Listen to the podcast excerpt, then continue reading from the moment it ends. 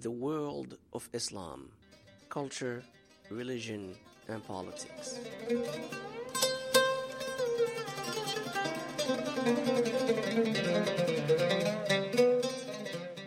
Welcome to the World of Islam podcast. My name is Amin Tais. In today's episode, I would like to spend a little time on the non Muslims of early Islamic times, particularly after the Arab conquests and the establishment of empires that will slowly use a developing Islamic language and identity to organize and maintain their rule on the conquered areas. The Near Eastern non Muslims were certainly the majority of the population for many decades, and in many cases for centuries. They were organized into religious communities but it would be a mistake, at least early on, to view these communities as completely defined and strictly bound within sharp boundaries. These communities were still interacting and sharing the Near Eastern traditions both at the level of scholarship and, more importantly, at the popular level. For the time being, we can also say that Arabic Muslim sources are not very interested in other communities except in terms that serve their own purposes of building an Islamic identity to be grounded in a past that is presented and painted with brushes of cohesiveness and completeness in terms of identity formation for the Muslim community. One has to say that the Islamic identities surely took much longer to develop. And importantly, they developed in conversation with non Muslim communities, particularly Jewish, Christian, and Zoroastrian. For the last one, Zoroastrians, we must note that we need much more research to understand that front. On the Christian side, we saw how Christian scholars of early Islamic times were instrumental in the translation of the texts of the major Greek philosophers into Arabic, and we saw how they were important in administration, and we saw how important debates in Islamic theology mirrored Christian theological debates. For instance, the famous debates on the nature of the Quran and the way in which it was divine mirrored the Christian discussions over the divinity of Jesus. More on the Christian side in the next episode. On the Jewish side, we must start by stressing that Jews seem to have regained a better status as a community with the advent of the Islamic Empire. Jewish experiences were again united. Jewish communities were not anymore part of two adversarial and competing empires, the Byzantine and the Sasanian, Jewish communities were now living under the rule of one empire.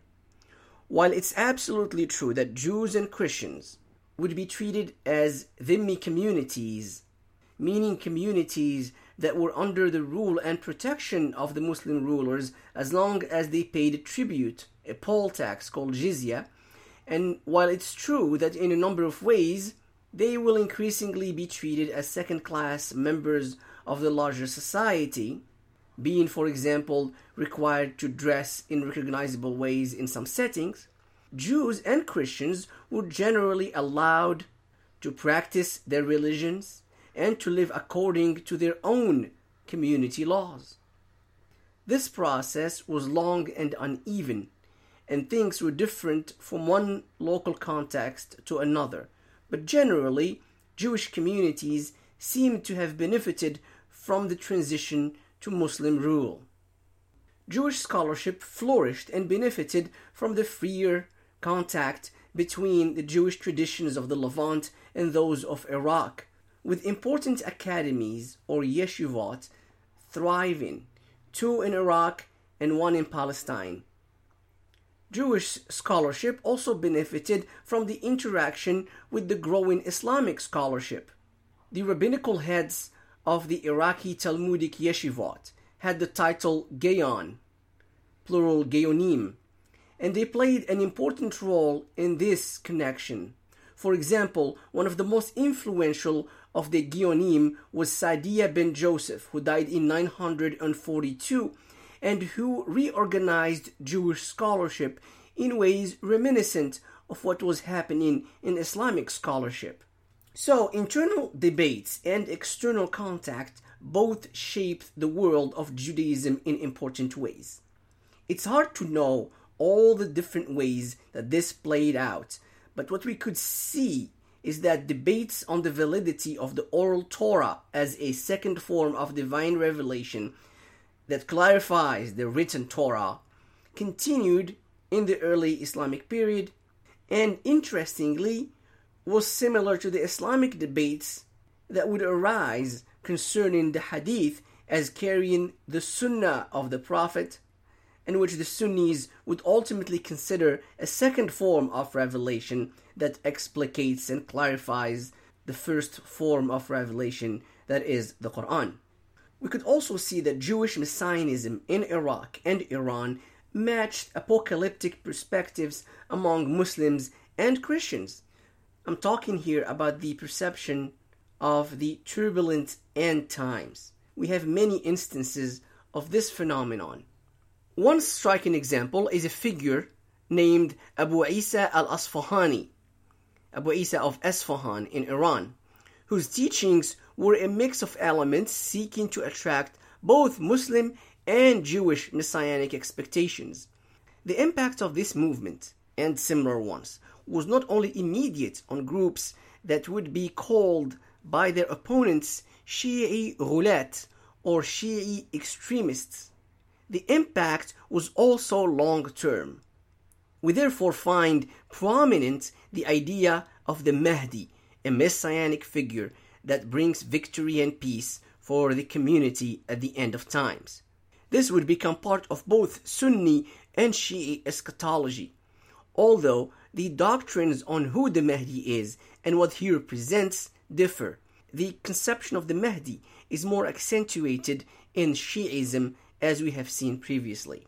Another important point is the rather neutral and perhaps sometimes positive position of the earliest Muslim sources on Jewish knowledge which seem to be used in Islamic context without much of a problem. This makes sense given that the religious identities were still fluid. But as time passes and identities become more clearly defined, often in differentiation from or in opposition to other identities, we see that Muslim sources become more negative toward Jewish lore and the generic term Isra'iliyat gains a negative connotation, so that it becomes problematic to use them, although we also have to note that by this time it is very likely that some Jewish lore was already integrated into hadith reports attributed to Muhammad and therefore given legitimacy with the success of the hadith movement as we discussed earlier. In addition, Jewish lore and knowledge left strong traces on the tafsir or commentaries of the Quran. In the next episode, we will continue discussing the topic of non Muslims in the early Islamic period with a focus on Christian communities and on Christianity. I thank you for listening. I leave you in peace. Assalamu alaikum.